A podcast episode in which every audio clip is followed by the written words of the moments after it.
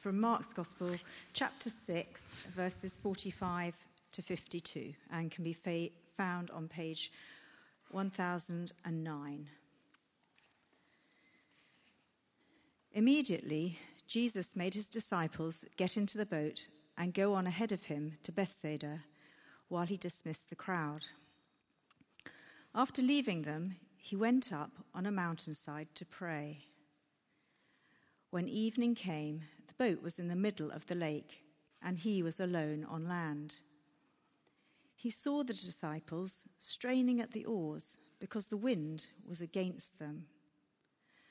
About the fourth watch of the night, he went out to them, walking on the lake. He was about to pass by them but when they saw him walking on the lake, they thought he was a ghost. They cried out because they saw, all saw him and were terrified. Immediately, he spoke to them and said, Take courage, it is I. Don't be afraid. Then he climbed into the boat with them, and the wind died down. They were completely amazed, for they had not understood about the loaves. Their hearts were hardened.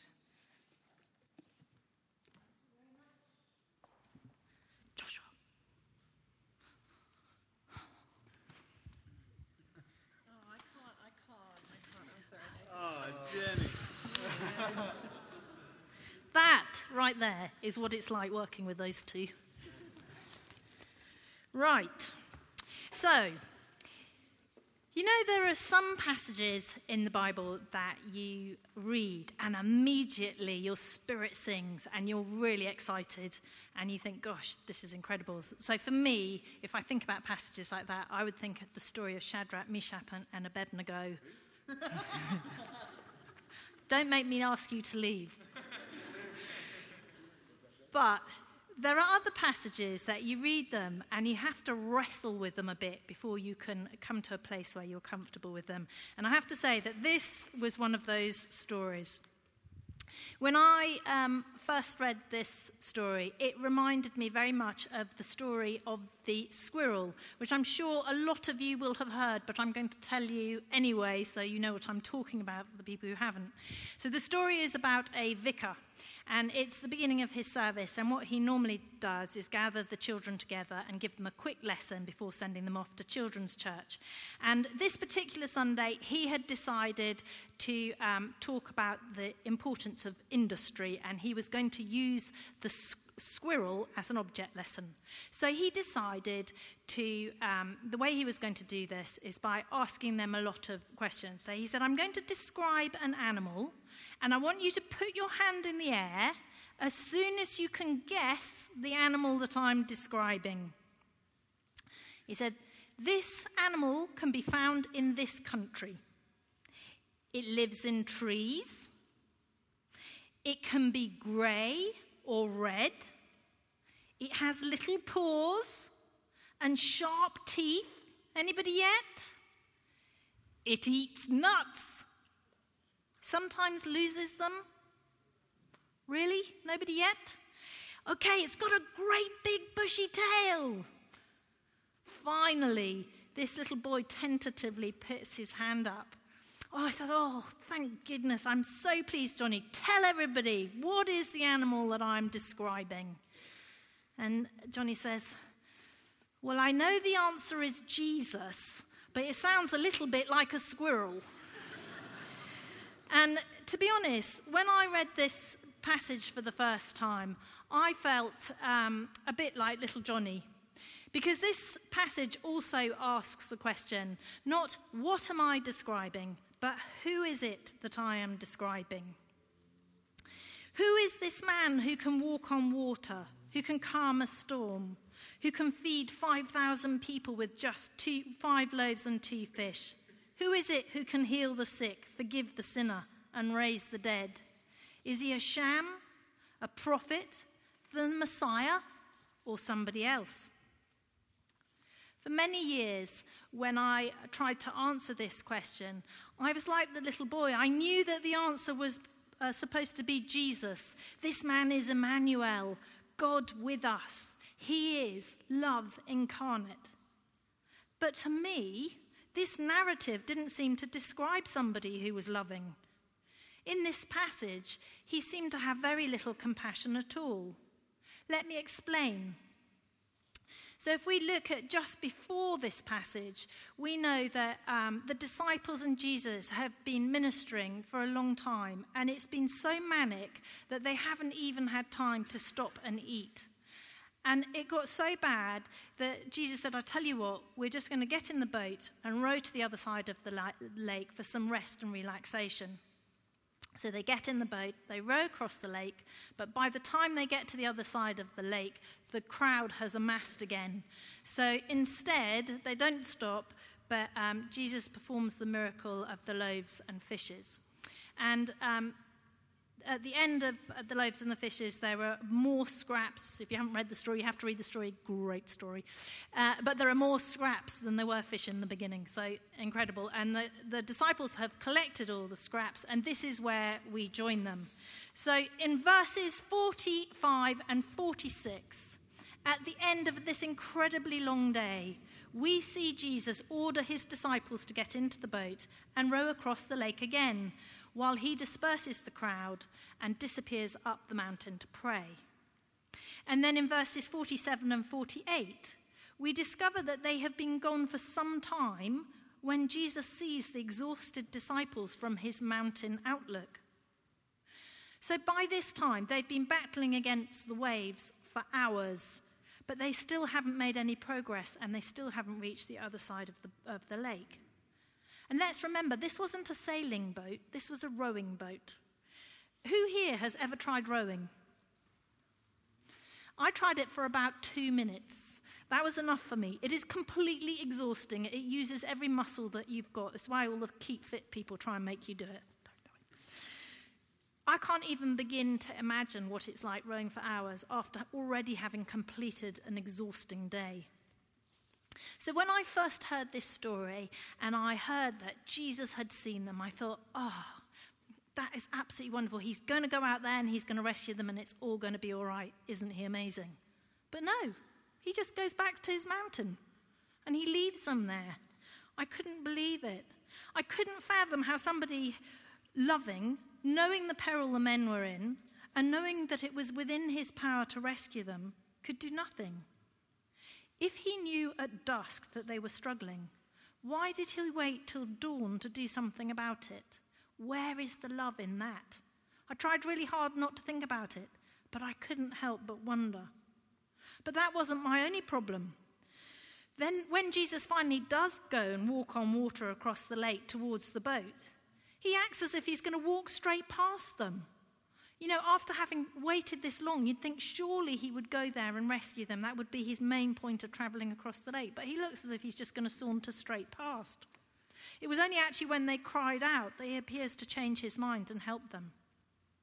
So when I first read this story, everything in me wanted to ask how can love incarnate behave in such a cold hearted way? And surely you must see why I struggled. So, this evening, there are many, many things that you could talk about on this passage, but I want to answer my two questions that I had. Firstly, why did Jesus not immediately set out to rescue the disciples once he had heard about their plight? And secondly, why did he intend to pass them by when he finally did arrive at the boat? So I'm going to start with why did Jesus not set out immediately to rescue them? Okay, so we know in verse 46 that after saying farewell to his disciples, Jesus goes up onto the mountain to pray.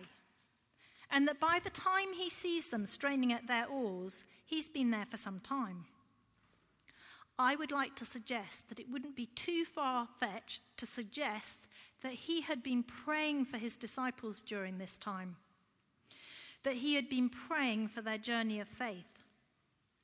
And I would further venture to suggest that he might not have seen them with his physical eyes, but he might have seen them with his spiritual eyes. After all, God does speak to us through pictures. For instance, it was when Jesus saw Peter in his fishing boat that he prophetically spoke over him that he would be a fisher of men. But in any case, whether it was with his physical or his spiritual eyes, I now believe that when Jesus saw that the disciples were struggling, he immediately leapt into action. But his rescue plan was not initially a physical one, but a spiritual one. For our struggle is not against flesh and blood, but against the rulers, against the authorities, against the powers of this dark world, and against the spiritual forces of evil. In this Jewish context, the sea held a metaphorical meaning. It was a place of spiritual darkness. In Genesis 1, the sea is the primordial chaos which precedes creation. And in the rest of the Old Testament, the sea is seen as being inhabited by evil. Isaiah 27 speaks of it as the home of the ancient sea monster, the Leviathan. Daniel speaks of it as the place where the four beasts come out of. And in Revelation 13, John cites it as the place where the beast with ten horns and seven heads rises out of. Therefore, when Jesus sees the disciples battling against the wave, he understands their battle is both physical and spiritual. That whilst, whilst, they seek to physically overcome the forces that are preventing them from reaching the other side of the lake, they are also battling spiritually with the forces that are preventing them from recognizing him. I therefore suggest that between dusk and dawn, Jesus is battling tirelessly on their behalf in prayer, doing in the spiritual what he will later do in the physical. And when at dawn Jesus finally does step out, he does so as the victor, for he has already won the battle for them in prayer. So, to sum up, to answer my first question, why did Jesus not immediately set out to rescue his disciples once he had seen their plight? I believe Jesus did immediately set out to rescue them, but that battle began on his knees. So, what about the second question? Why did Jesus intend to pass them by when he finally did arrive at the boat? As I mentioned earlier, like in the squirrel anecdote, the story of Jesus walking on water also requires the answer to a question Who is it that I am describing? And like the vicar in the anecdote, Mark gives lots of clues throughout his gospel. The person I am describing is more powerful than John the Baptist. He will baptize you with the Holy Spirit. He casts out demons, heals the sick. Anybody got it yet? He cleanses lepers, forgives sin. He is the Lord of the Sabbath. He appoints 12 disciples, mirroring the 12 tribes of Israel. Anyone? He stills a storm, raises the dead, and now he walks on water. Please tell me I don't need to go on. When Mark tells us that Jesus walks on water, any self respecting Jew would understand that this was a massive clue. Because who walks on water? Scripture answers this question emphatically. In many different passages, God is praised for his mastery of the sea. For instance, in Job 38, it, uh, God is spoken about uh, as regards his authority over the sea. And in Psalm 107, it declares, They reeled and staggered like drunkards and were at their wits' end. Then they cried to the Lord in their trouble, and he brought them out of their distress. He made the storm be still, and the waves of the sea were hushed. But even more incontrovertibly than that, Job states, God alone tramples the waves of the sea. When Jesus begins to walk on water, he does so not because it's a particularly efficient way of crossing the water, although it clearly is. He does so in order to fulfill Scripture. He does so in order to demonstrate his authority over the sea and all that it represents. He does so to visually demonstrate what he came on earth to do to take dominion over darkness and to reclaim his rightful throne. And most notably, to answer this question, to declare his divinity. So, hopefully, that begins to explain why he walks on water, but the question as to why he acted as, as if he intended to pass them by remains. And to be honest, this stands out as a really strange comment for Mark to make. It, Mark condenses everything that Jesus does during the day into a few short sentences. He has to choose his words carefully. Why on earth would you put such an odd um, detail in? However, if we were all first century Jews, this little throwaway comment should have rung a lot of bells.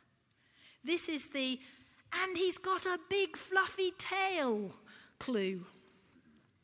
Because it alludes to some of the texts that they would have been most familiar with, texts that speak about God's self revelation.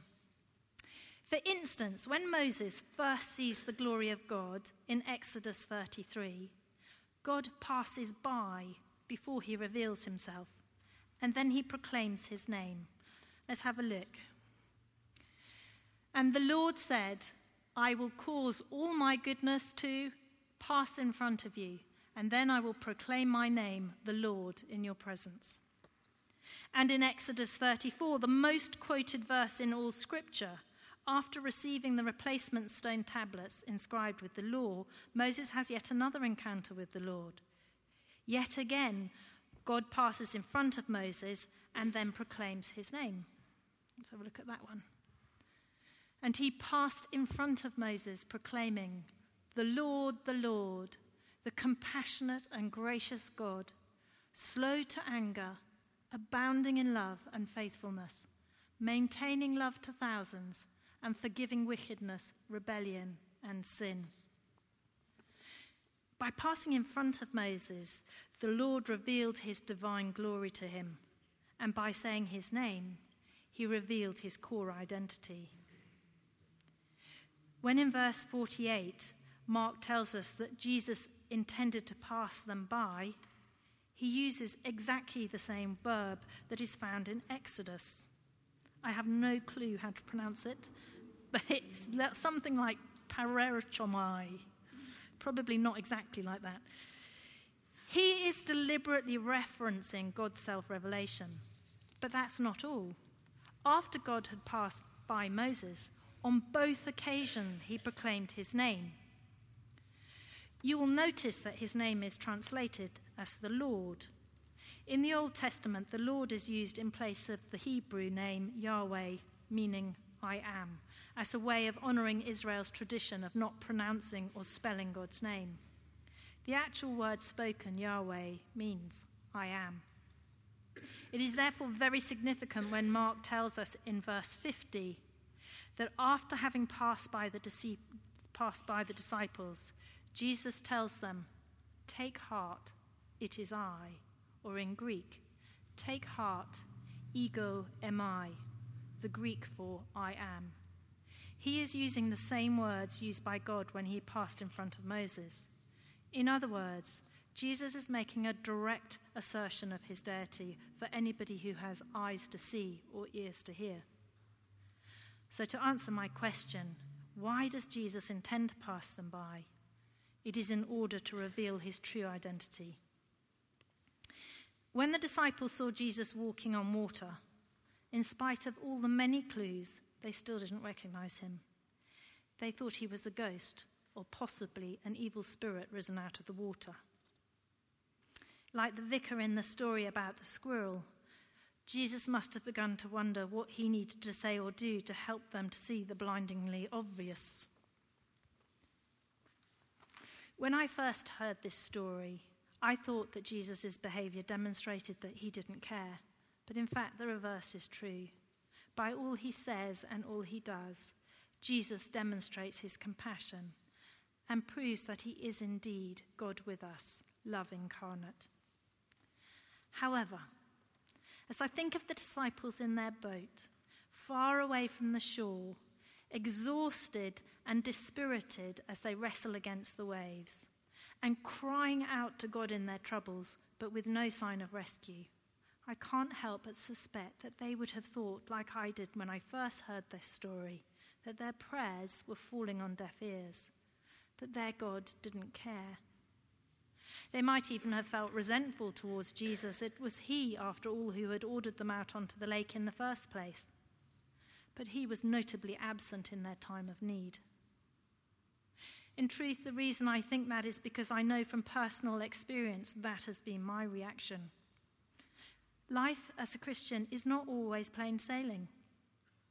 In each of our lives, there will be times when we find ourselves besieged by the storms of life and crying out to a seemingly absent and indifferent God. But I think if we learn anything from this passage, it is that no matter how far we are from the safety of the shore and how bumpy the seas we're facing, we're not alone. Our God sees our struggles, and He doesn't stand idly by. We may not see Him, but we can be sure He is battling on our behalf. It may be that the answer to our pleas for help is not immediate, but that for some time, while Jesus battles on our behalf on his knees on the shore, he allows us to battle ourselves on the waters.